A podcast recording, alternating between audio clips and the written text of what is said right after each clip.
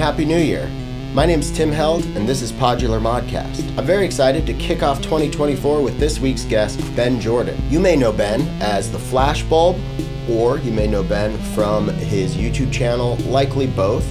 But if you aren't aware of his YouTube channel and you are into keeping up on what's going on in the world of synths, in the world of music production, in the world of streaming platforms and all that, he is an excellent resource. And uh, yeah, it was really, really awesome to have a chance to just sit down and yap away.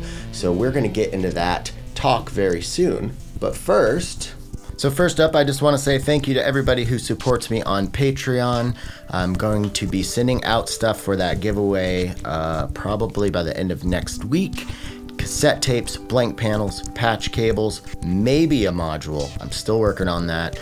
Um, bunch of stickers. And how I determine who gets what is I'm just going to post on the Patreon page a picture of all the stuff in a couple different categories and first come first serve to say i want that i'm just gonna say all right give me your address and i'm gonna send it to you. Um, so if you want to sign up head over to patreon.com forward slash podular modcast. And while we're on the topic of patreon i want to just uh, you know talk about it and be transparent about what's going on over there um, and just say something that's bothered me for a very long time is how bad I think I am at running a Patreon page. So I want to first off say, like, I'm sorry if you signed up and maybe some of the perks that, you know, were the incentive that got you to sign up didn't last long or, you know, haven't been consistent.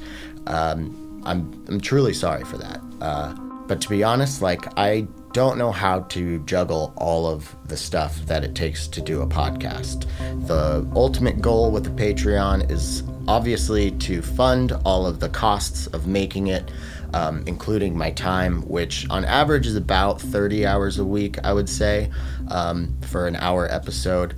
But above that, I, I was hoping to one day get to a point where I could pay myself and then have enough to pay you know, an assistant producer or something because there's just so much that goes into making a podcast, and none of it is particularly hard or uh, super time consuming. It's just a bunch of little things that are just exploded everywhere.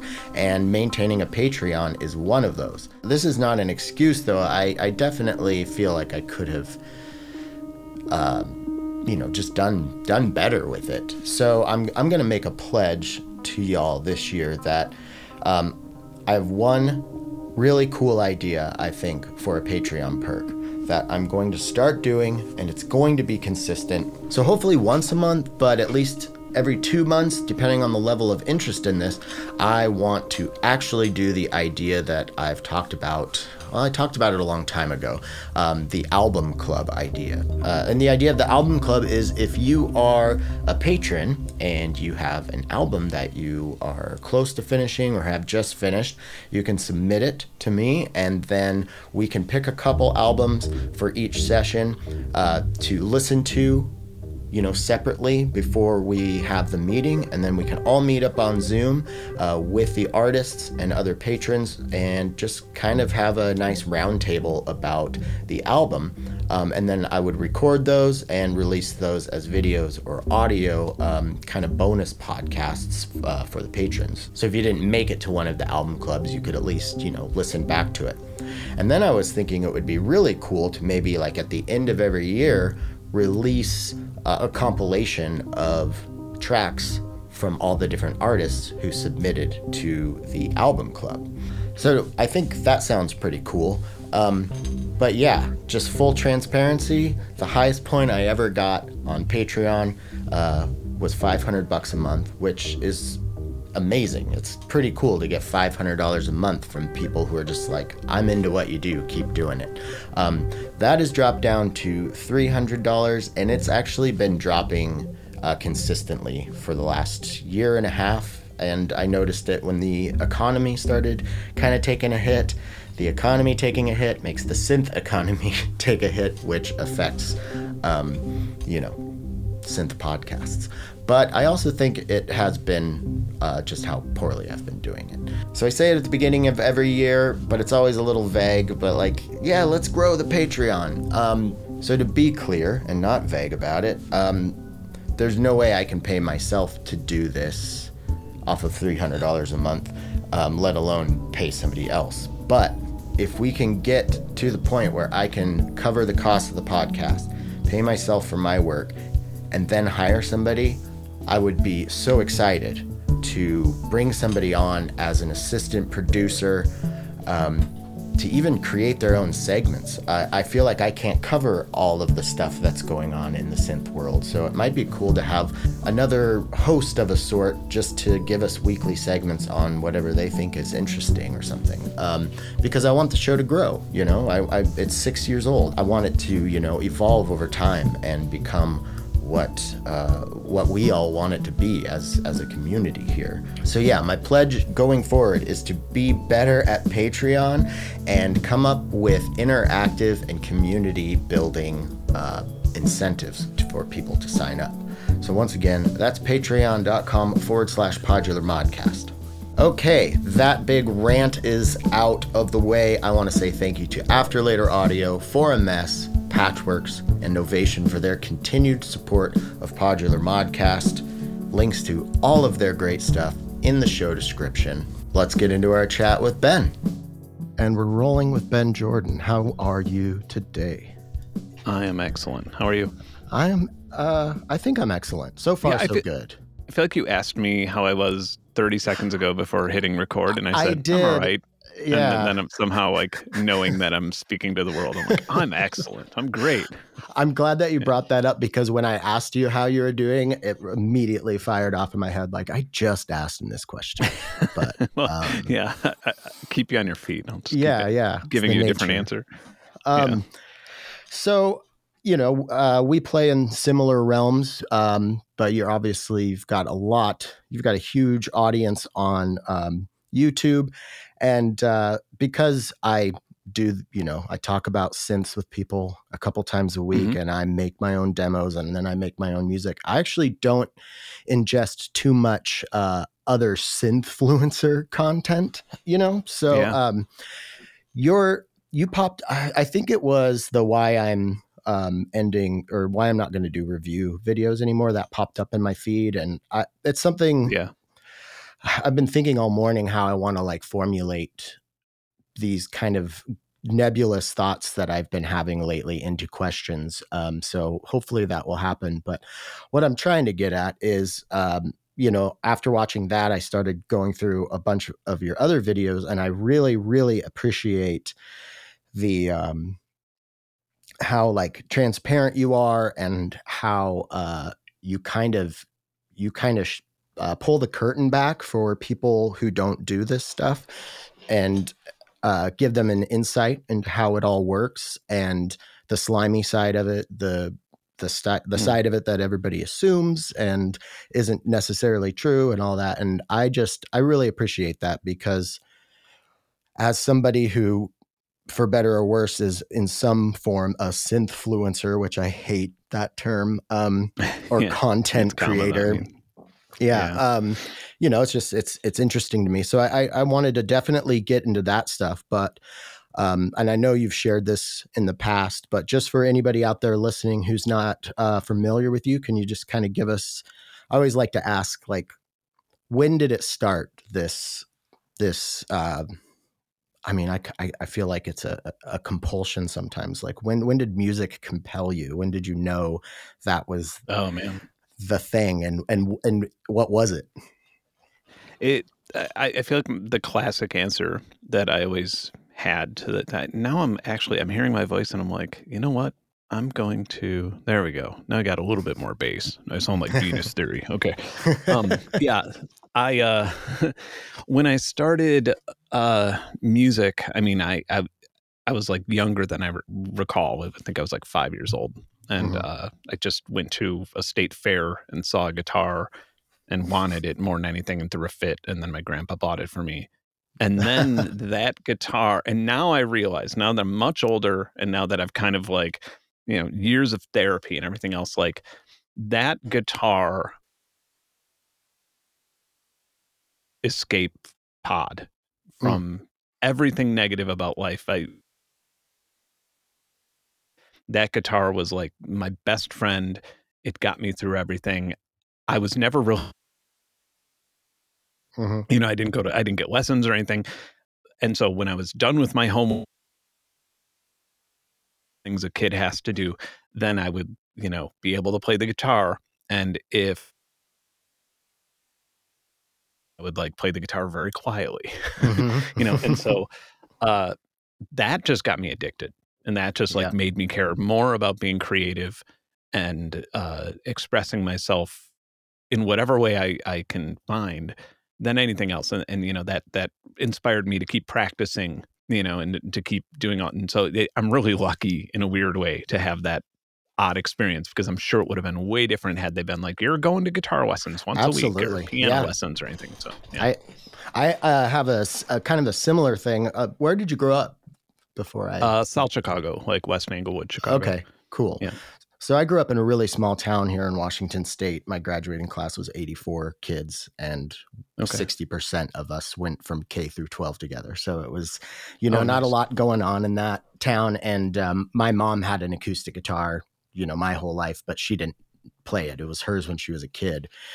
And uh, yeah, I just, I had an uncle who every time he'd come over, everybody begged him to play and sing because he's you know, a really talented musician. And I, uh, that, that got in my bones early. Um, and I, I, I totally identify with that es- escape pod thing, you know, especially before getting a license, you know, just there's nothing to do in these small towns. So I just plinked Yeah. on guitar and it, and it really was kind of an escape. And, you know, it, it became, you know, for better or worse, uh, my, my identity very early on, you know? Um, Yeah, and uh, you know, it's also music. I think one of the things a lot of people, a lot of people don't think about, and probably one of the reasons why music is so popular in general, general among people. You know, the reason we listen to things on purpose that otherwise Mhm. would sound like noise.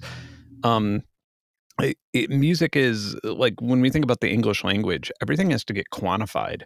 It's a, I guess like if yeah, Podular Modcast, so you would then think that we run it through a quantizer, like an English Right. quantizer, where, where we split things into semitones, but into words, and it's like, oh, I feel sad, you know, oh, I Yeah. feel happy, I feel depressed, I'm in love. What do these things even mean? Like, it's so Mhm. hard to connect them to how how we actually feel, or at least for me. And music like gives you freedom from that and it's like when when if you just put a baby in front of a piano they'll be able to tell you if they're excited or not you know Mhm. that's like Yeah. the two the 2 Mhm. emotions that they could tell you they, they could either bang on the thing or they could just like not pay attention to it and like and then eventually you know a, a couple of years later they'll they'll be able to tell you if they're happy or sad it'll be major or minor chords or you know the the standard way and then if they keep playing and they become you know a a Berklee PhD jazz pianist, they'll be able to describe Las Vegas to you and the experience they had with the sun setting right after their parent died. You know, like like Yes. it, you won't necessarily get that from it, but like you'll get how they feel, which is so much more important than the actual events when you think about I you know just the time totally agree yeah and this is something that i've i've put a lot of thought into you know especially as i'm getting older i'm going to be 40 in a couple months and um you know be like i said it becomes your identity and then you know as you go older you just start to you know question things and you know test the tensile strength of certain you know us ideas you have about yourself or whatever and um i some you know obviously self-expression that's like you know everybody knows that's that's art is you know it's a way of saying these things that can't be said and whatnot. Um and i'm i'm starting to realize with you know i got uh a really late in life diagnosis of adhd it's only been a couple years. Mm. before that i was diagnosed dyslexic in third grade but that never felt right. And as i've gotten older i you know just that doesn't feel like that what this is. Um and so a lot of things are locking into place one of which is how i have this incessant drive to try to make sure that i am perfectly clear and i want to be perfectly understood and that Mm. actually wings me and it makes me to where I'm, i ramble and i'm Sure. not all that clearly understood and and it's and it's making more and more sense of why i feel like my most um maybe the most fluent language I have of emotional expression is is music. So yeah, I, I Right. like I like that way that you put it. I mean, it's it's just so important to know if you're a musician too. It's so important to know that you have a gift.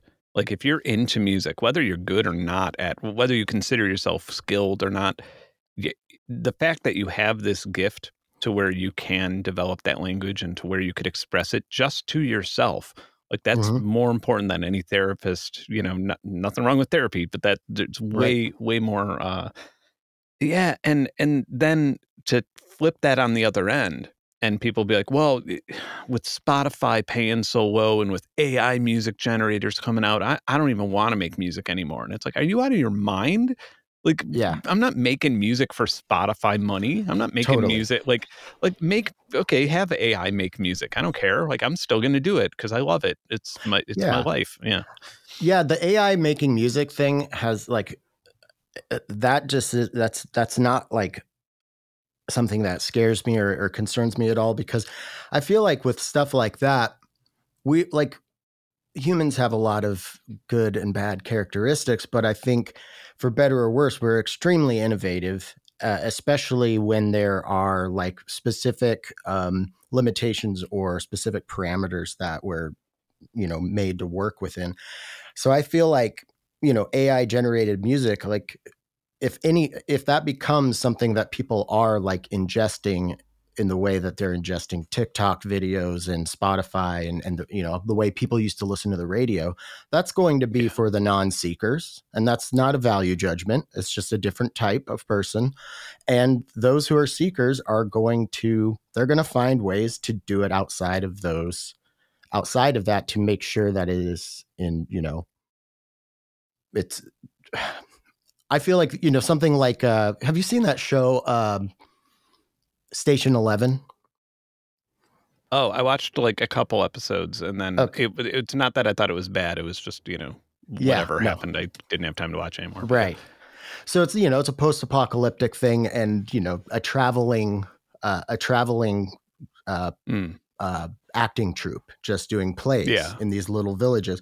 So I mean, I feel like the the level of connection that that connection that's being severed between from person to person with a lot of art in this digital AI, you know, um, you know, massive uh, corporation world. Like I feel like that's just going to create opportunities for people to find an not a new way, but almost go back in time in a way to where it might be more personal. You're not playing the same stadium as the Golden State Warriors, but maybe you're playing a living room show or you know something like that that could be a whole lot more Right. meaningful. And this kind of brings up something that I definitely wanted to just kind of pick your brain about and hear you riff on, but like just the nature of the world, but especially our society that we live in being so it's just where it's the capitalism is the foundation of everyday life um Yeah.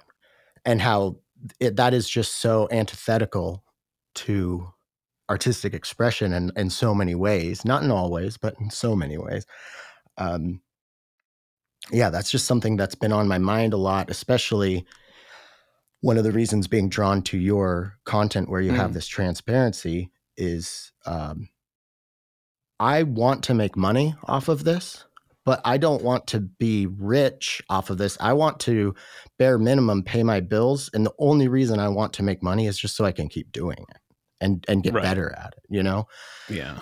but that be having that be a necessity that fucks with me a little bit. You know. Um, yeah. I mean, that's uh I I have a lot of friends dating back my entire life. Uh one one of my best friends, uh the late Charlie Cooper from Telephone Tel Aviv. Um he used to have he used to wait tables and he used to play go on tour and play all around the world and and he at the time they had a lot more fans than I did as musicians. And yeah, and you know, I was like, why are you waiting tables? And he's like, because I I love making music, and I don't want to have to think about making me- And it, and it really inspired me because for a long time I would make music for advertisements I, Mhm. and television and stuff like that. And I would just see that as a service I'm providing. Like, okay, I have to work, I have to provide this service. I'm going to set a timer and I'm going to work on it this many hours a day. And then the rest of the time, then I, I afforded the freedom of not having to care what anybody thought about my music. Like, Mhm. because, you know, before that, I was making a living from touring and releasing albums. But then it was like, okay, now I don't care anymore and I could do whatever Mhm. I want. If I want to, if I want to have a different style of music that I think that my audience would normally possibly reject, I can go do that because I want to, and that's what I Mhm. feel like doing. And it worked great. It it, it grew tremendously, and and people hear that, and they they hear that that sort of natural organic inspiration i think but Mhm. but that's not the point of doing it the point of doing it is because you want to and Mm-hmm. ultimately you're just telling me that you want to make a living and do what you want to do and that's what everybody wants like we're and that's Exactly, a great yeah. thing like that's what that's how ideally i think that's how we will become the most efficient versions of ourselves like we I will agree. if if everybody can get into that and i'm not sure that that's very that's not very possible but if everybody could get into that mode and if everybody sort of uh, cradled that, then capitalism would be pretty rad and awesome, and there wouldn't be nearly as many problems with it because everybody Right. would just be working at their most efficient state. So, hmm Yeah, yeah. And there's, I mean, I was so I was doing, um, I was in academia for a long time, which I, I, I like jokingly, half jokingly say was just an extension of my childhood.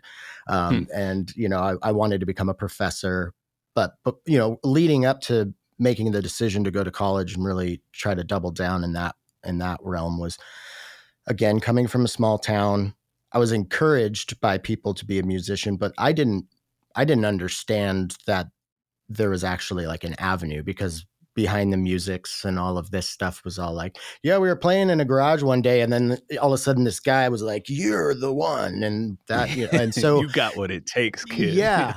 and I think that like that like um that like mythology that's built around rock stardom, at least for kids growing up in like I think we're similar age, like you know, growing up late eighties, nineties. Yeah. Um it it was like this just just wait, it's gonna happen, you know. So I Yeah. I wasn't like I didn't realize the the level of agency that it would have taken. So by the time, you know, I was hitting college age, it was kind of like, well, I should probably have a backup plan. And I never stopped making music during this time, but um yeah, I basically just burned myself out and ended up, you know, I I bas- I ended up uh becoming an electrician and did Hmm. that for 5 years and that just murdered my soul. I Really? hated, Okay. I hated it. Yeah, because it was just construction. I was on these Right. job sites with these working for these giant companies and and you know like total boys club. What you don't like money and being asked to you Yeah. know, work ridiculous overtime all the time and um yeah it just wasn't for me so I've never I've never really found a way to like have a job that doesn't murder my soul until just recently doing the podcast over the last few years. However, I think the pandemic with the extra the extra um uh, Yeah. unemployment and then people's time like I was like, "Oh shit, this is a good business model." And now as the economy is doing what it's doing and things have settled down from that, I'm starting to it's like, "Oh, I at this current rate, I can't keep doing this. Like I'm going to have Yeah. to get another job if I don't change something." And that's yeah, it's just really it fucks with you because art is also It- like a, a job where it doesn't matter how good it is or how much time you put in. That doesn't equate to, Right. you know. Yeah. It's interesting to look at things like that too from like both th- there really is two sides. There's a creative side and then even from what you're describing me, it's like it, it it's like do I want to do I want to tackle this from the creative side or do I want to tackle this from like the side of me that owns equity in a company in a tech company, which is Yeah. what I do, you know. And Yeah, so yeah. it's it's like, you know, right off the bat I want to be like, well, yeah, but your TAM is too small. Your total addressable market, you know, there's not how how much can you grow inside the modular space space which is already shrinking if you look at the music trades reports you know Right. it's like yeah. but at the same time it's like well that's what you want to do so that's what you should do Yeah. Yeah, uh, it's life. it's it's yeah, it's it's real fun. Um, so when does the transition into like getting into electronic music and and like and music technology, synths, and all that happen from guitar? I think I was always like really. It, it, well, my my initial attraction to synthesizers was that I wouldn't need to have a band. like I was just like I, I, won't. I could make music, but I don't need these these douchebags like hanging around. Yeah. Um, and you know because just at the time i think i was just so much more motivated than like the people i was jamming with uh and mm-hmm. it was probably because i grew up like as a kid i was listening to jazz and like i was playing you know i was learning joe pass on the guitar and stuff like that and so it was like a little bit more heady than like nirvana or whatever was right. happening on the radio at the time and um yeah, and so I, you know, naturally then I, I had played drums enough to where I could play the drums better than the drummer, and I could mm-hmm. play the bass better than the man. I was just like, well, I'm just going to get some synths.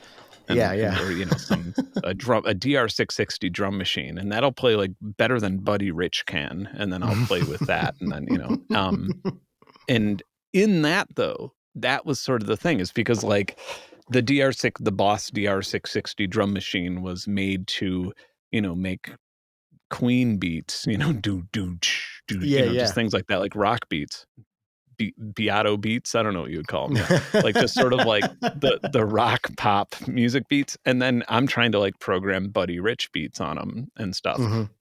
and I think that's when it sort of took this weird direction. um, yeah, that kind of paved the way for the rest of things, where it was like a, a sort of the left field of synths and gear and electronic music. Um, but also, you know, with live instruments and recorded instruments being part of it too.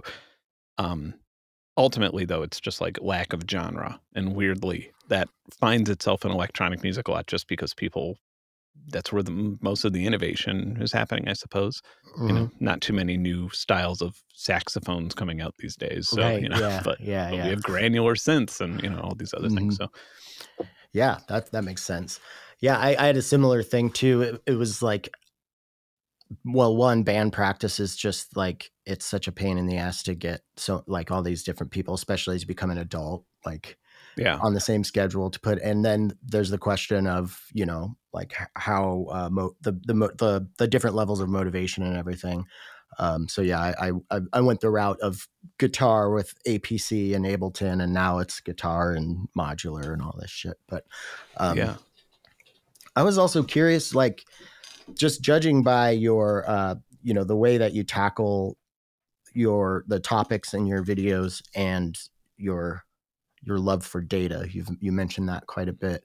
Um, yeah. Do you have an academic background? Did you go to school? Were do science? Like, did you were you a scientist at it or anything? No, I dropped out of dropped out of high school. Oh, I'm, really? I'm, okay. That's I think that's one of the things that's like so important to me is that at some point, like I don't know, eight years ago, I got hired to write a paper, a private paper that you know wasn't like published publicly. Um, it's for a patent, and and then you know rehired for a couple more and then i ended up get, being hired by a couple other you know companies or things like that. And at some point i was just like wait a minute i'm a scientist Mm-hmm. Like I'm literally a scientist. Like what is a and I remember Googling like how to be a scientist. What does scientist mean? And it was all scholar, you know, it's all like, you know, you have to go to college and you have to mm-hmm. it's like, well, actually, no, you just have to be paid to research things. That's yeah, I guess that what me, that's what means you're a professional scientist. And so sure enough, uh, and then I kind of never wanted to say it because then I felt bad for anybody who did go to school for eight years and was working as a research assistant and then mm-hmm. i'm like you know being paid to like head these things and then i kind of thought to myself well the other end like i hate the word sit science i hate citizen science i hate that word because if people are researching something they're being scientists whether it's mm-hmm. good or bad science you know whether it's proper research or improper um as long as you're trying to find truth, like actually trying to find truth, not right. trying to confirm your own bias, but as long as right. you're trying to find truth. You are a scientist, and mm-hmm. uh, and I thought to myself, just like, wow, if I knew that when I was a kid, I probably would have like accomplished a lot more things. But oh, but totally. I was just, you know, I just had this well, I'll never be a scientist because I can't go to college. You know, Mhm. that was kind of Yeah. how I looked at it. But That's here. I am. Yeah. Well, that that's a Yeah. fact. That's like a surprising answer because you know, being in academia for as long as I was, um, you know, I studied uh, primate evolution, so reading lots of papers, you know, definitely learning how the scientific method works and how you know stats work. And um, one thing that I took away from your videos was like, oh, I mean, he he has a grasp on like what the scientific method is. Like, I feel like uh, you know, I think one of the biggest failures of of um, of, of America is our education system, and and it just blows my mind. I was just talking with some friends last night about this, just how many people who are very smart people and adults in this world they don't actually understand what the scientific method is and Oh, you know yeah. like and how at the base of that is the philosophy of science so like yes we get to this this this data that can be observed but at the base of it all is the philosophical assumption that well yeah we can make we can make conclusions off of this you know so, right. Yeah. There's which I is a pretty strong assumption i'm not saying that makes it flimsy but it's incredibly unhuman. like from uh, just how our brains work it's so incredibly unhuman to to be like i i think i have an idea. Wait a minute i think i have an idea and then spend the next 2 years trying to prove yourself wrong. Yep. like that is incredibly unhuman and just weird. And and it doesn't make sense when you tell like so right now i'm working on this massive research project uh, that is about uh, two uh, allegedly i'm still saying allegedly even though this is like written everywhere in every other but, but allegedly 2 to 3% of people hear a hum sound that sounds kind of like a rumbling truck outside or maybe a drone. And i've been interviewing people by this massive bank of data that i've been collecting for years uh, something like close to 8000 people.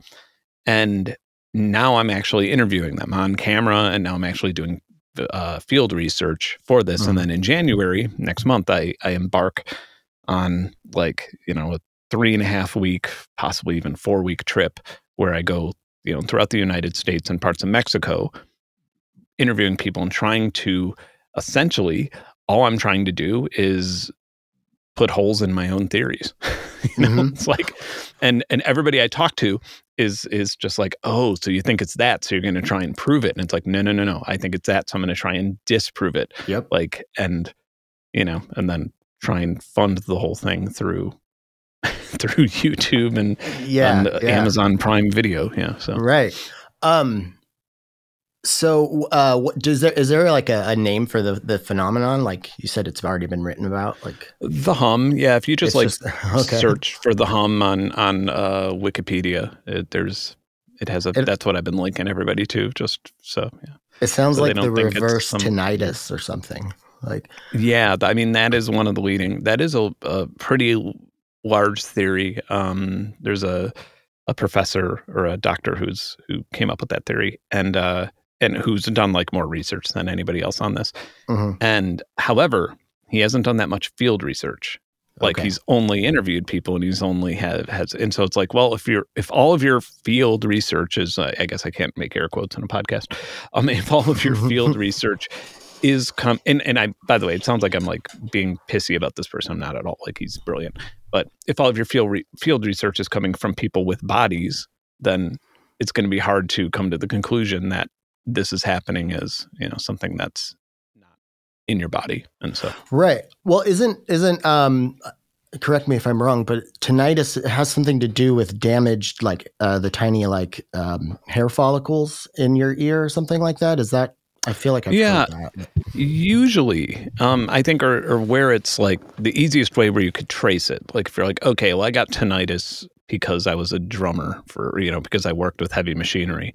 Um, it, it does, co- it, it is caused from that, but it's also, I mean, it, when sound is like already really complicated when you think about how sound waves work and refract and reflect and all these weird things that they do and change frequencies traveling at different speeds and thinking about it that way where you know you, you pretend that you're just like in this tank of water where air has this incredible force over pressure waves moving around. It's kind uh-huh. of it's kind of crazy. But then psychoacoustic sound, like the that side of it, where okay, so now your brain picks up these vibrations, or or sorry, your inner ear picks up these vibrations, and now your brain translates them into things that you can recognize and then prioritizes them based on what you probably already know this what what you what you've evolved to receive as. So like a screaming baby is absolutely going to take precedent over you know a distant factory or a bird right. in the distance or something because right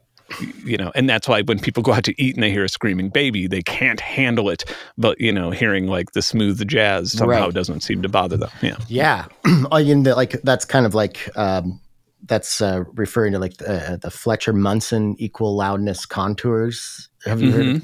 Yeah. So where yeah, like yeah yeah uh, for the listener at at uh, you know if you play every range of, of frequency that's audible to human hearing um, at the same amplitude there is a, a range that just sounds louder to us. Yeah. and you know i think the theory is that it's it's around the the screaming baby the the human's speaking voice and also maybe uh, the the cat the big jungle cat uh, you know yeah. making its scary noise in the in the background. Um, yeah so all yeah all, and then you got stuff like binaural beats or whatever where it's like if you play these two slightly different frequencies yeah. in stereo your brain will just invent a new frequency that you hear and if you yeah. take one ear, earphone off like that's okay cool the so like are tones you, that's like another yeah that's a yeah, really yeah. odd one where it's just like what yeah you just create a third frequency from the high ones um yeah there, there's a lot of there's so many audio phenomenon and it's all just based on like your brain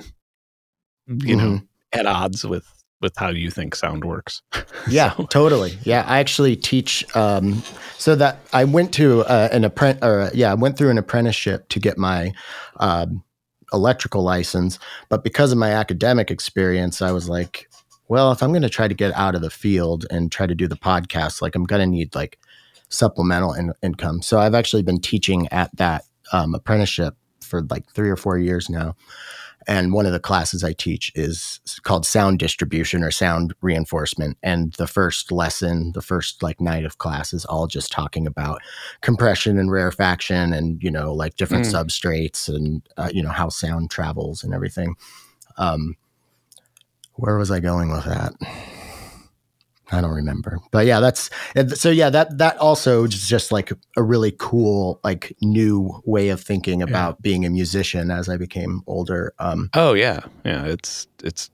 I mean, it's like, well, I mean, it not only that, but the when you just you know, sound is just like a very specific type of pressure wave, and then when you think about all of the other waves everywhere, and then mm-hmm. you know when you right. get into when you get into the quantum level, then it's mm-hmm. just like, oh dear, this is yeah. this reality of ours is is very very subjective to our species or yeah, you know, it's our hearing apparatus. Yeah, yeah. Uh, yeah. so I like always every single thing that we yeah, like it's it's very very subjective to how we personally see it rather than how things really are. Absolutely. Is, yeah. You know, mind bending stuff, of course. Yeah. And then you think about like different, like the cones and rods of your eye, and then like the mantis mm-hmm. shrimp having so many more. And like, well, right. that, that, yeah. that, uh, that eye sees the world a lot different. I always, I always ask my students, like, you know, you always hear like if a tree falls in the woods and there's no one around to hear it, does it still make a sound? And, yeah. you know, I always like to ask people that question, and people are always like, well, yeah. And I'm like, well, technically, it still makes that change like that change of air pressure still happens but if there's no biological organism that has evolved some sort of thing like an ear to then take that physical right. that physical energy and then convert it to an electrical signal that we then process you know like well yeah but not only that but like if nobody observes the tree falling then Accor- literally, according to our best understanding of how physics works, it didn't. it it was in superposition until somebody could verify, until a person, a conscious being, could observe it having fallen or not fallen, or having mm-hmm. fallen or not fallen. And right. that's th- that's where I mean that was like the hill that Einstein died on and was wrong. was, was that sort of uh, apparent, allegedly Einstein used to joke used to make joke he used to have dinner parties and and make fun of uh make fun of people that you know coming up with like the quantum theories were still kind of young at the time. And he would make fun of them and say oh do you see the moon? It looks beautiful. Uh Uh, it, it, it we only see it because a mouse saw it because a mouse observed it and he would make jokes like that and but the crazy thing is he was wrong like he was dead wrong and that's that was his i mean obviously he was right about many many things that are way above any of our understandings. But right, yeah, that was that was his. that was well, then the, you the start wrong hill to die on.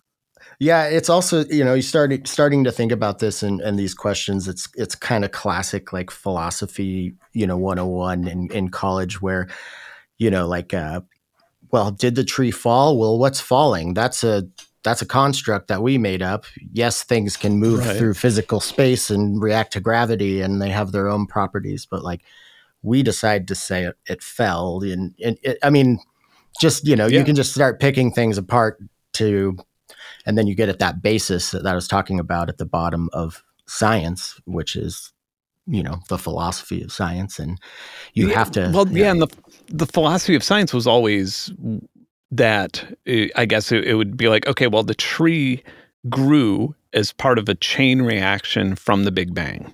And so, mm-hmm. therefore, mm-hmm. the tree fell when the Big Bang happened. And, and we are just waiting for time to catch up, for space time to catch up with that until we say. And so, basically, our death has already happened. It's already right. written out, but we can't control, you know, if we're referring to time as the fourth dimension, we can't control where we are on on this plane. We can't. Mm-hmm. I, I, mean, we're always moving forward, but like we can't. You know, we can't go back, obviously. And so the only way we could control it is if we were to like build a very fast plane, I suppose. So yeah.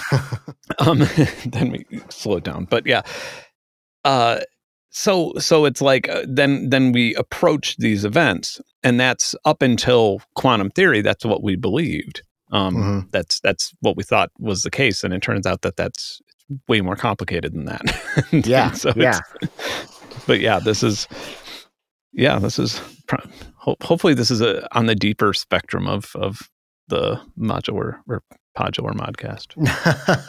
I, I, mean, yeah, I've, I've definitely over the like, you know, it'll be six years in March. I've been doing this. And, um, yeah. so yeah, I've definitely ventured out of just modular and started, you know, talking like I had a this the episode that I'm going to be editing and releasing this week after we're done here is actually with Jason Lytle from Grandaddy.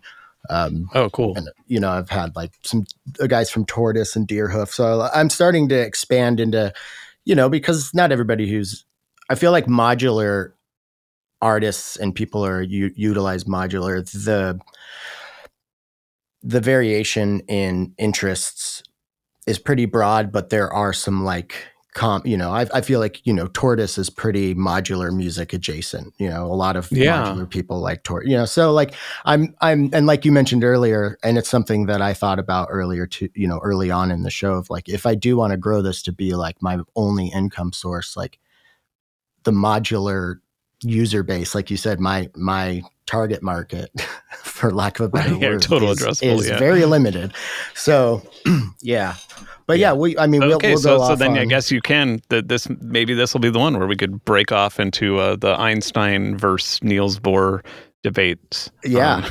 Um, yeah. yeah. Well, I'm getting great. a little bit out of my my uh, my comfort zone with with the physics side of things. Like I just doubled down on like. And yeah. I'm even out of practice. It's been over 10 years since I was, you know, studying this stuff. So I haven't really kept up on um, the latest in human evolution and whatnot, but uh, still that's, fascinated by it. Yeah, that's totally fine. The, the the synth tube space is is probably equally as fascinating and contradictory as as reality, as, as the the fabric of our yeah reality.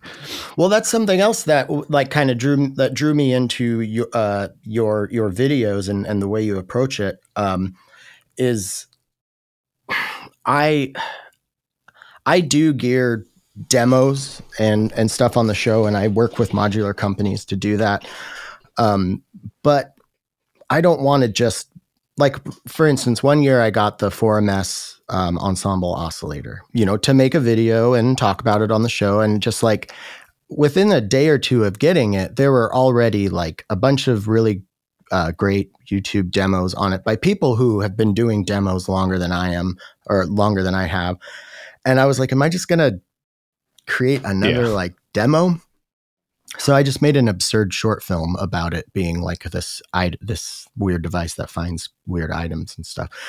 So I've always been wanting to uh, you know, like find a an artistic or unique you know approach that I feel like is me, but I have also found that the the people who are in the in the uh, the audience for demo videos that's that's confusing and you know luckily the people who get it get it and i love i love that and i still do shit like that. But um i enjoy doing the podcast. It's very rewarding. I don't have any like intention to stop doing it but the podcast is not like my um i'm passionate about it but it's not my core passion as an artist you know? Like i like to talk to artists. It's a lot of fun. I like to provide insight to these people that you know to the audience who are fans of other people getting long form conversations. That's very meaningful to me.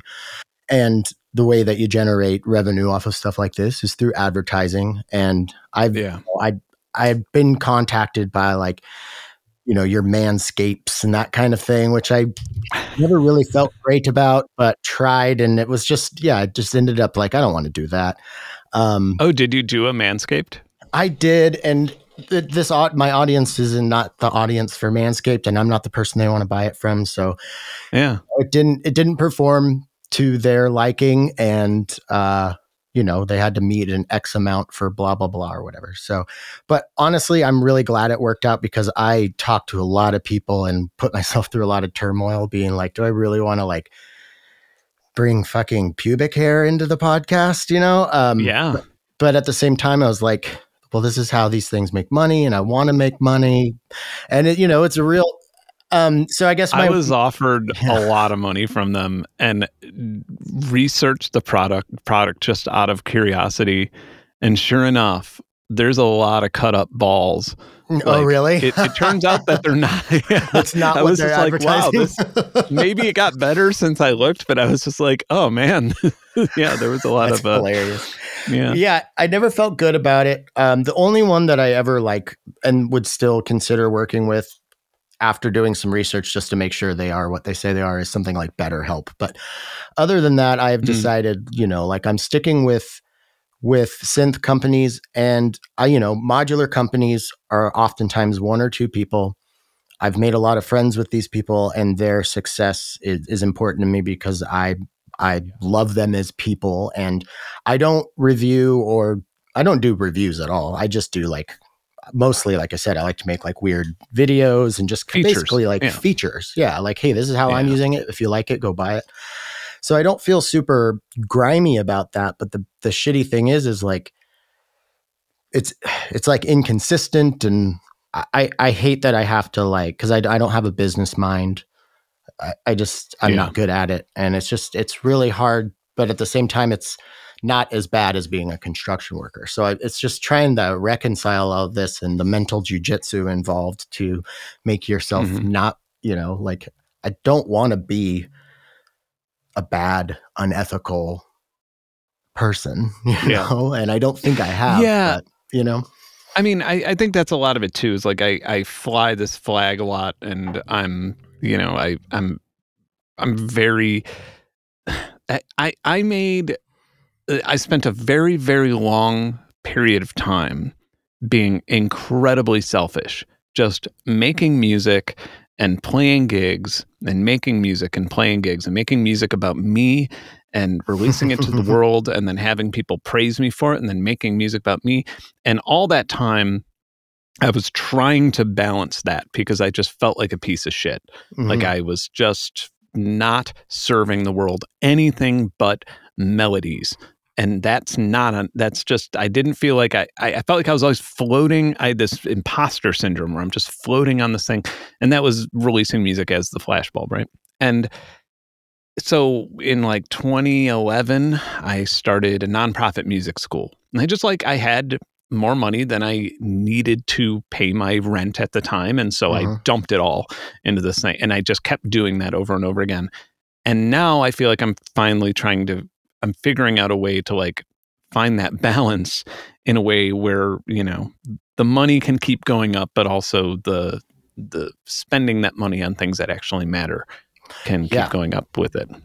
Yeah, that's And- you know, yeah. I wanted my pie in the sky dream is if if the podcast were to or whatever I'm doing as an artist were to make it to where the bills were covered and there was the extra income like I want to I would I would immediately start my own synth library here in Tacoma like a you know a, Mm. a learning space to have workshops and for people who can't afford to buy synths they can check stuff out like the synth library in Portland or they Right. can come in and use that space and you know just like yeah and you know providing service to the world and not because I, I I had a similar thing. Not that I was making money off of it, but just being like a singer, songwriter, guitarist in a pop punk band. Yeah, it just it really starts to feel very, very like it's just so centered on Yeah. me, you know, and and that's what I, And, I and so yeah let's say you made that synth library and let's say you ran into some i'm not volunteering but well let's say you ran into somebody who was like hey uh, i've rented you're going to need insurance you're going to need a space you're going to need a legal a bunch of legal documents to like open this up you're going to have to register it as a business with the city with the state um, the, all this stuff and you're going to need a little more money to make all that happen. I'll give you a million dollars for the next five years and you give me 20% of the income that you make off of this and i'll guide you on how to make that income. And then uh, if it doesn't work it doesn't work but you know I, I own this much of the company and and i want that money back by this date, and maybe some coupon deals or something like that now you've made this happen. You've grown it. You might be able to open another synth library in seattle Mhm. and you've committed to capitalism. Yep exactly. You've, yeah you've yeah gotten yeah. A vc yep. Yeah that's like- that's that's the absurdity of it all. Hmm And and that's all. Like I've never like I've I've been just so ignorant to how that part of the world works for so long, and I feel like over the last couple of years that veil is being pulled back, and I'm starting to just see like, oh, there's like no, Yeah. yeah, there's like. Yeah, there's no there's no like 100% ethical no one gets hurt. This is a great thing for everybody and I'm doing nothing but service. It's, it's always a spectrum.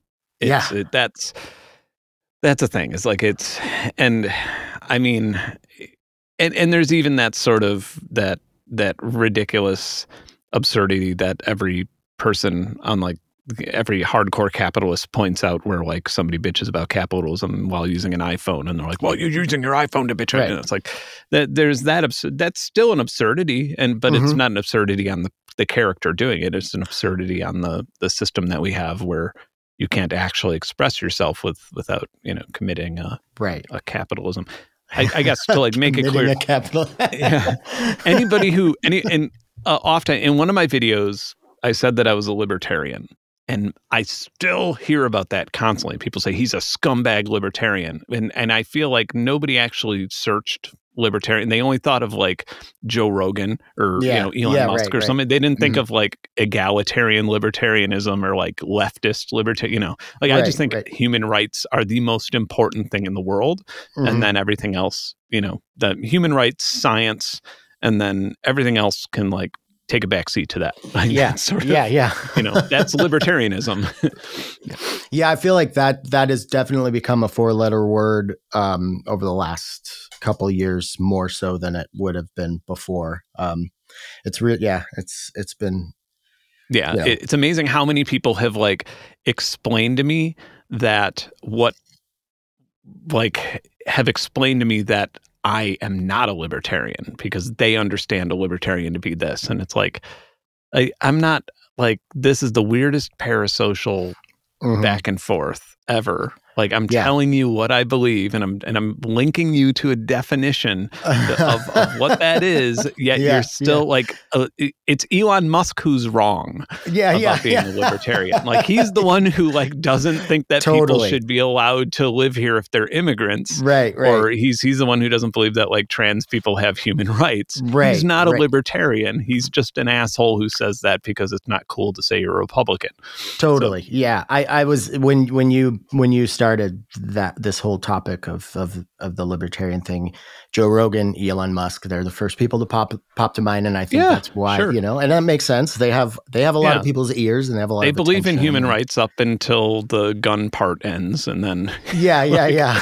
Everybody should be allowed to own and guns and companies, and you know, other than that, yeah.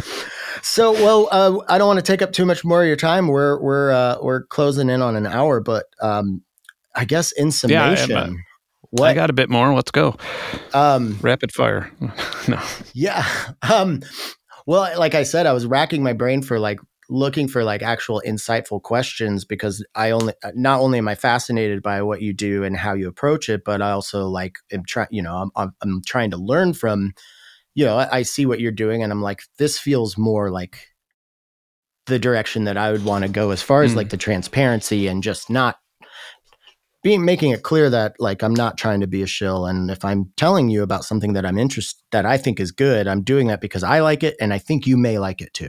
And that's Yeah. that's kind of where it ends there. And if I can not be an electrician for doing that, I feel okay about that. But um it's just yeah, I feel like I look at at your channel, Red Means Recording, you know, um and I and I'm like there's a part of me that's like, oh, I wish I could get my YouTube channel to that size. But then I know what you go through, and I know like the the emotional social cost that comes with that, and I'm, Yeah. I don't know if I have the mental fortitude to uh, gracefully traverse that pass. You know?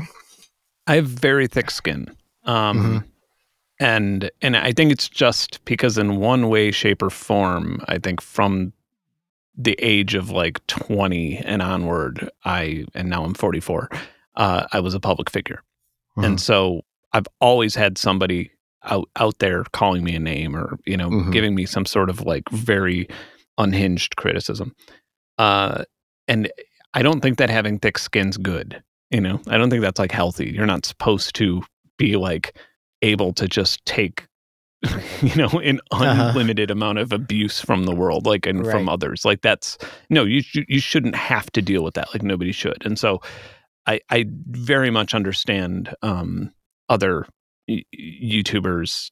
I mean, a lot of YouTubers and a lot of people in, in any sort of public social media space, they legitimately just kind of have breakdowns.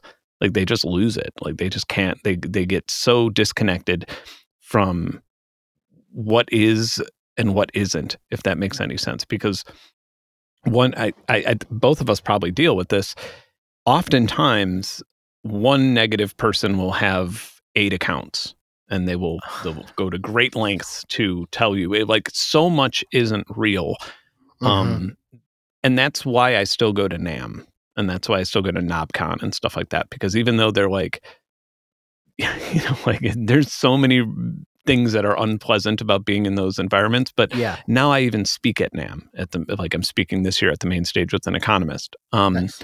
because i think it's so important to look people in the eyes and like I agree and, with that. and I recommend you do it too if you can. Like I, rec- I I think that it's really important to go to go to a lot of these events because you also meet people.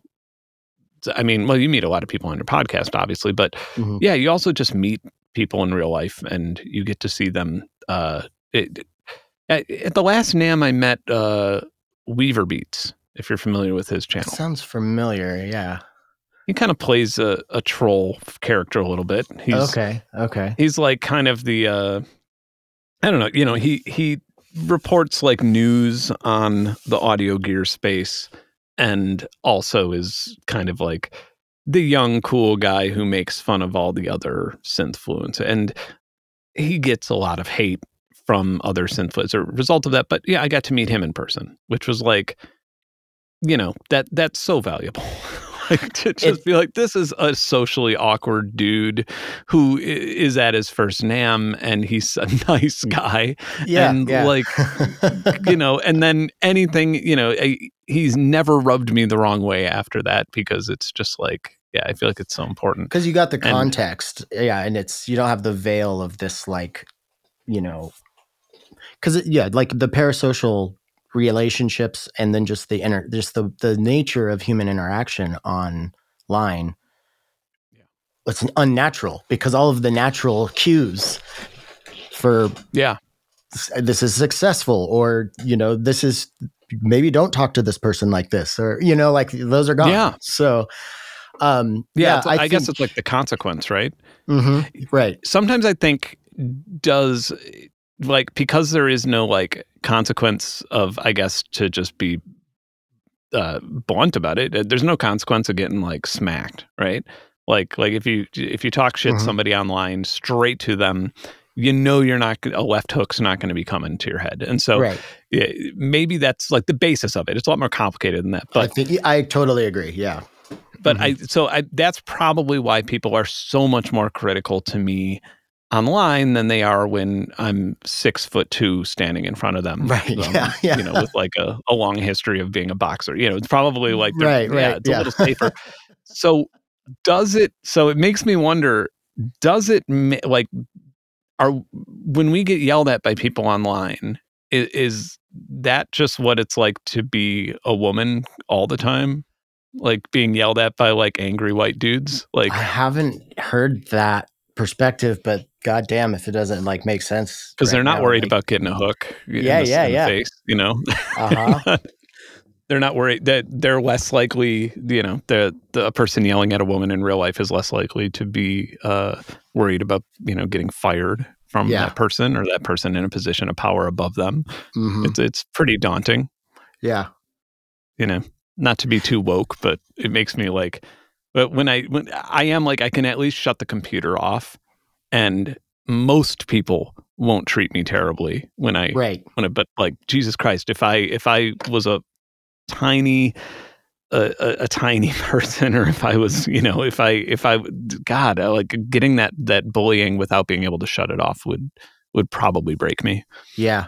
Well and then you know like you said it's so complicated. There's so many factors and I think another factor is you know say somebody was bullied by a six foot two guy who has the same phenotypic expression that you do. And now that consequence of the right hook being gone, they can use you as their mm. verbal punching bag. You know, it's just, yeah, it's, it's, and then, then everything beyond, you know, in between what we were just talking about, we don't know what, like, yeah, it's, it's, you can, so, but you can, you, you can logic your way out of this, but there's, there's that deeper feeling like, you know, that all this hate are, the people who are haters are the loudest ones, and 90% of the people who love what you do, you never hear from them. You know that. Oh, you hear from them, but you just don't read it. Right. You yeah. Yeah. it doesn't. You'll skip over those comments and only read the critical ones. Like for some reason, we're right. just self-loathing that way.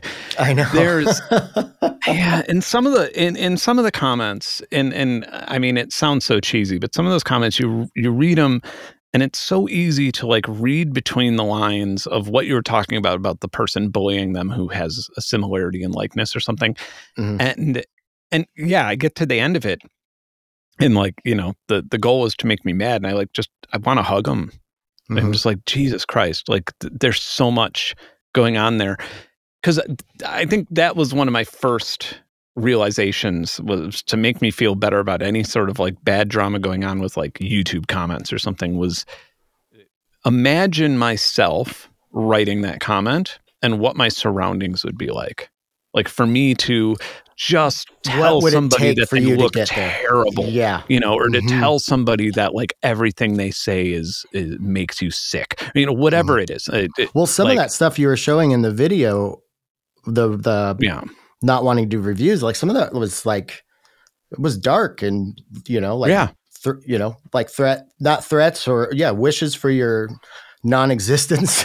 you know? Yeah, like, yeah. Like where do you have insane. to be in life to type those words out in mm-hmm. to to somebody, knowing that they'll read it about themselves? Like, because I I certainly I didn't read that and then like c- contemplate suicide. You know, I read it and I was just like, man, this this person's like deeply fucked up, Yeah. and and it's it's really pain. Yeah. yeah, and and I I hate that that part because like in the YouTube eh, in in this general world, that is very rare. I, I feel like a lot of creators don't feel that at all, even about fellow YouTubers. I feel like there is a massive lack of communication between a lot of a lot of YouTubers and they see each other as competition and they don't see they don't see YouTube as what it really is. Like in Mhm. our function, it's this springboard to grow our audience, to make money off of our audience, or to have our audience support us. Well, it really is to make money off of it. In my in my case, it's like join my Patreon and I will then keep growing my platform of making films or doing research or whatever it is that I'm doing. And YouTube is a very, very shitty company that in this stage helps me get to that. Just like Mhm. Spotify. Like, you know, Mhm. the algorithm recommends people, you know, people will discover your music, but the ultimate goal should be to get people off of Spotify because Spotify Yeah. won't pay you well, you know, or anything according to these new royalty things. it's Um, wild. Yeah.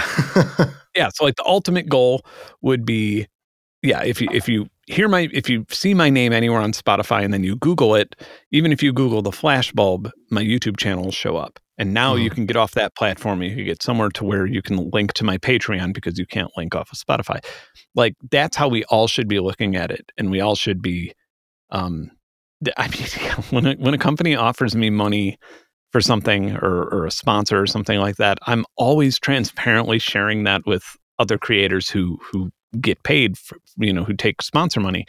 Um, and as I did, I I'm not I don't hold myself above people who take sponsor money. It's just that now sponsors don't really want to work with me because I'm a nonprofit and it's going to get published in my Mhm. taxes and they don't want to be seen as, you know. Uh, Mhm. but yeah, so I mean it it's really important though because if if I tell you how much a company's offering me, then you know to ask for that much. That was know, the and so video I was I was watching actually uh, when Yeah. when we right before we started, and I thought that was really cool that you were breaking it down because that's something that I've almost wanted. Like I think I wonder sometimes if um, if my audience if I've given them the wrong impression that I like I am I'm very fortunate. I do get sent gear. Um, and that's awesome. I don't have I I don't have to buy modules. I can't afford to buy modules, but that's course, that's the yeah. I mean, um, but I I I do not make um m- my wife is pulling the weight, you know, and and and that weight's getting heavy, and it and it might have to switch. Um, so like, yeah, it's but I'm I'm so bad at I don't I don't like ask like every time I record a spot for like hey go over to the Patreon like I I I don't feel it feels weird to me. It doesn't I don't know I, I'm I'm bad at it and uh but I depend on it and I and I'm it's just been such a weird thing to try to reconcile. it, it sort of comes back to where this started. Like it comes down to bias. And if a company, um, I have a friend, for example, and a company that I'm friends with paid that friend to make a video, and Mhm. he's a he's a popular YouTuber, paid paid him to make a video, and he gave it a bad review, and and uh, the company was like, "Well, what the hell?" And I was like, "Yeah." Guess what, genius? You can't Yeah. take money to make to to make a video and then shit on the product. Yeah. You can't do it. You, you have to choose one or the other, and you have the you have the you can obviously. I mean, you can do whatever you want, but like the company's never going to work with you ever again in any capacity if you do that, because like there is a sort of unwritten contract that if Mhm. you're if you're taking a few grand to to make a video about something and you're getting the product for free you're not allowed to shit on that product. Like that's sort of the handshake that's going on Right. there whether you want to honor it or not. And at the same time when it comes to just free gear i get tons of it and i get more than i would ever use to make music. Like i i i don't use that much gear to make music. And so however when i buy something when when i when i go to perfect circuit and play around and when i decide that i like a a piece of gear the most and I take my credit card out or my, my debit card out and I, I pay for it. And then I look at my bank account go down because I made that decision. Now I have a way stronger bias than if somebody just sent me something for free. Like now that is I such am, a good point. Holy shit. Yeah. That's Like a that- great point. it is it is a huge huge difference and Mhm. that and it's so hard to make that in like a sentence to make that point in a sentence Well, especially like, if you're what not you should yeah. right what you should be looking out for is the shit that i paid for because that is where my brain is hacked with confirmation bias because i i yeah. have to criticize myself to Mhm. just like everybody who buys Behringer products and then hears that the company's shitty, they feel attacked because they made a decision and I'm attacking that decision Right. when they first hear that that me attack Uli Behringer or the company's Mhm. practices. And I feel like that's a tragedy because it's Yeah. like, no, you just want to make music. You Yeah, it's a bit of a false to do with all of this bad shit. But Yeah. like now it's pinned on you and Mhm. and you have this logo in every photo you take of your gear and and every time you make music and and like those people are the actual victims to this to this i guess scenario of a company having terrible behavior it's not it's certainly not me i'm not a Mhm. victim i've i've made money off of videos criticizing Behringer. I've Yeah. gotten tons of followers off of videos criticizing Behringer. Like, Mhm. n- no, it's it's my it's my payday. Like, it's Mhm. yeah. I mean, it's Yeah. it's but it, Well, it it's sucks. important to recognize that. Yeah, and in, you know, it's like it sucks that like the web and intricacies of of a capitalist society um that has such an influence on worldview and self image within somebody's own head to where they would take you talking about a company Yeah. and then putting that on themselves and then that that because that that's what causes the defensiveness because you're right they are at odds with that decision that they made You're mad at Behringer? I bought Behringer. I You're am Behringer. Yeah, exactly. I hate Yeah. you. It's like, what is happening right now? This is so much. yeah it's it's it's like it, it's really bonkers but but i get it because like the, I just got new studio monitors for the first time in like 15 years, and I- yeah. I'd been buying these, rebuying these cheap Yamaha HS8s forever, Uh-huh. and it's because I liked it. And I thought to myself, like, how much of that is confirmation bias, and not because I like the way they sound Mhm. like and and i got new ones and it's fine and they sound great and i love them and like it's like jesus i think that was actually confirmation bias. I think it's because so many people told me to upgrade my monitors and i said no these are fine. I paid for them with my own money. I got you know and then i, I did that for 15 years and then finally you know got over it and realized that it's it's goofy. Yeah so i mean the the point of the moral of the story here is that like if if you're you should be more worried about what a creator spends their own money on than what they're getting for free because something I got for free, I don't sell anything I, I've gotten for free, and unfortunately, I've I've not allowed myself to do that yet. Mhm. I, I feel like I'm going to get busted. I feel like they're going to be like, "Hey, did you did do you still have this? We want it back." And I'm going to be like, Yeah. "No, oh god." yeah yeah yeah um but uh yeah so so i don't it, so they are truly often very low value for me whereas Mhm. something that i spent you know my own money on that that requires a lot of confirmation bias so yeah it's Yeah. th- those are the things i'm a shill for are the ones that i've already decided i wanted and i want Right. to double down on with money I I also think it's really it's it's just curious to me, and this I think you know there's a a maybe a, a bias might not be the word, but it, you know I always use the term mental jujitsu, but this could be a way of people in in our position turning this around. But I feel like the the vitriol that's towards something like, well, you got paid to do this. It's like that is everything in our like. Do you wear band T-shirts? Do you have a do you have branded Yeah. clothing? Like yeah like wh- that's how our world works. That's like you don't like it, then Rage Against the Machine, and I'm not talking about the band. Um, you know, like I don't know, are you Also- following this whole like youtuber plagiarism thing going on right now the big Um, I, may, um, I heard some some about this like on like uh like Hassan Piker maybe talking about it at some point recently, but Yeah. I'm not sure what is it. Yeah, there's just like a big uh, Hbomberguy had a big four hour long video destroying some other YouTubers for plagiarism, and and I- I don't feel that great about it. Um, I I think it's kind of gross because I I think that for and like I said, as a self identified libertarian, for a bunch of people who claim to be socialists, they sure do destroy each other instead of thinking about the overall system that you know created I yes, a platform that not only allows plagiarism but encourages it through its financial incentive and its lack of restriction. Like, Yeah.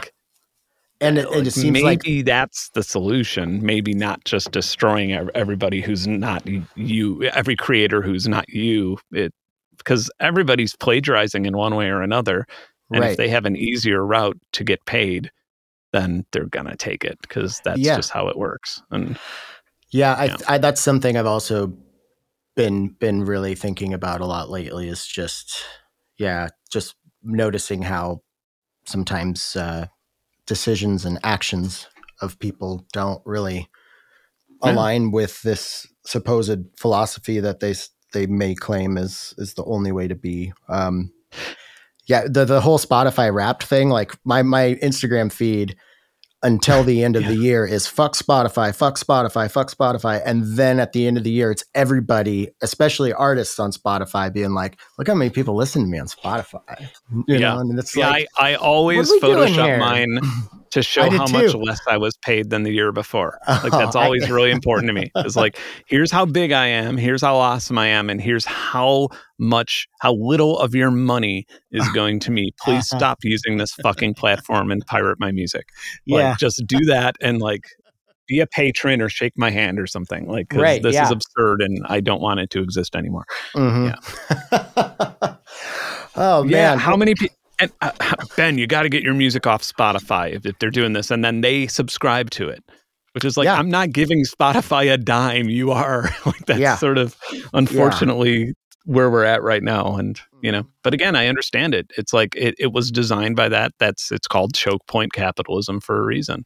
Mhm. Like you can't exit that that platform because it is embedded in every part of your life yeah, and m- us asking our listeners to not uh not use Spotify anymore is asking them to completely reroute the way that they listen to music, which is delusional. Like nobody's Absolutely. actually going to do it. So yeah, yeah, yeah. Again, you have to fight the. You have to get the root. Uh, if you want to take bamboo out of your yard, you have to. No, never mind. I lost that one. Um, I like to give the last uh, couple minutes to the uh, the guests to scream whatever they'd like. For I mean, I feel like we've both been screaming a lot from the modular mountaintops. But yeah, is there anything you would Yeah. like to scream from? yeah, wow, a PR moment. Yeah, I never say anything in these, and I always feel like I should. So I It doesn't guess, have to be um, PR. It can be whatever you. What you, it could be a or yeah, like the moment where you where you Yeah. promote the reason why. Because I never have a reason why I go. I'm just like, yeah, I'll go on your podcast. Like I'm never like, you know, Yeah. most people go because they're on like a tour, a book tour, or an album release or Yeah. something. Um, so I, I I'll, I'll think of some stuff on the spot. Uh, yeah, voiceswap.ai. Um, we have created a platform that is literally uh, changing. uh, I feel like I missed the button with Spotify. I feel like I, I feel like I just missed it, and everybody got like I, I just could have maybe been more proactive about it with my outspoken bitchy self, and I wasn't. And now I'm seeing AI coming for uh, artists' rights and jobs and all these things in terms of just scraping their data and reselling it. VoiceSwap.ai is a company that DJ Fresh started and uh, drum and bass legend DJ Fresh. And we have this great team of people who are trying to preserve artist rights and trying to create an economy that actually makes sense uh, by paying people for their content when it's being reused and then using technology to innovate in that regards and also even doing things like lobbying with senate to try and Yeah. get bills passed to make it illegal for people to just steal your voice and then profit off of it without paying you anything so that is uh that that's something that is taking up a lot of my time and then also i guess if if you hear the hum, you're going to want to watch that documentary that comes out in however long away from now. But yeah. right on. Well, shit, man. I feel like uh, I, would love to have you back on when uh, when you're when you're ready to reveal the findings of the documentary and then promote it. Um, also, I feel like we could do a whole episode on the AI company. Like that's yeah. I could I could have. I could have Dan uh, DJ Fresh come on if you like. He's oh, I'd love that. yeah, happy to. Yeah, this is stuff I want to learn more about. Like, uh, um, yeah, I've just I've invested so much in learning things that are just like fascinating to me that aren't really applicable. But this is stuff that I feel like is applicable to what I'm most passionate about, and um, I should yeah I should get my ass in gear we have the SoundCloud from, or sorry, the SoundCloud, the Economist from SoundCloud. We have, uh, yeah, I mean, we have like, we have some. it's kind of funny to talk about capitalism and then like see all of these like brilliant capitalists now working for artists. Like it's it's that's good really, to hear because you don't hear about that, and I've been wondering like where are where are the bene- benevolent billionaires at? You know, like you'd think you'd get one, but we don't have any billionaires, unfortunately. Yeah, well, yeah, I just I just like the alliteration. yeah. So yeah, yeah, sure. No, yeah, it, it's uh, yeah. I mean, but that's that's the whole point is like the, everything in tech has been removing value from music to subsidize by, by, subsidizing it with venture capital, and this is mm-hmm. trying to restore it and nice create an actual economy that works. So. Cool. Well, I will throw links to all of that in the show description. Um, thank you so much for your time. It was awesome to hang and meet you. you. Awesome. Well, yeah. Have a wonderful, I guess, afternoon. Yeah. All right. That is our show. Thank you so much to Benn for coming on. And thank you for listening. Thank you to 4ms, Novation, Afterlater Audio, and Patchwerks for their continued support of Podular Modcast. If you would like to support Podular Modcast, head over to patreon.com forward slash Podular Modcast or to podularmodcast.com. There's a pretty cool uh, merch store there with a bunch of stuff. Um, I haven't added any new products for a while. I kind of forgot about it. Um, so if you guys buy some stuff from there, I won't forget about it, and that will keep me what kind of merch? Like nobody wants a podcast shirt though, right? Like I'm I'm trying to think of some cool merch ideas that'll actually like serve a function and be useful. Anyways, that's a rant for another time. This week's secret word is Tim. Get it together. Until next week.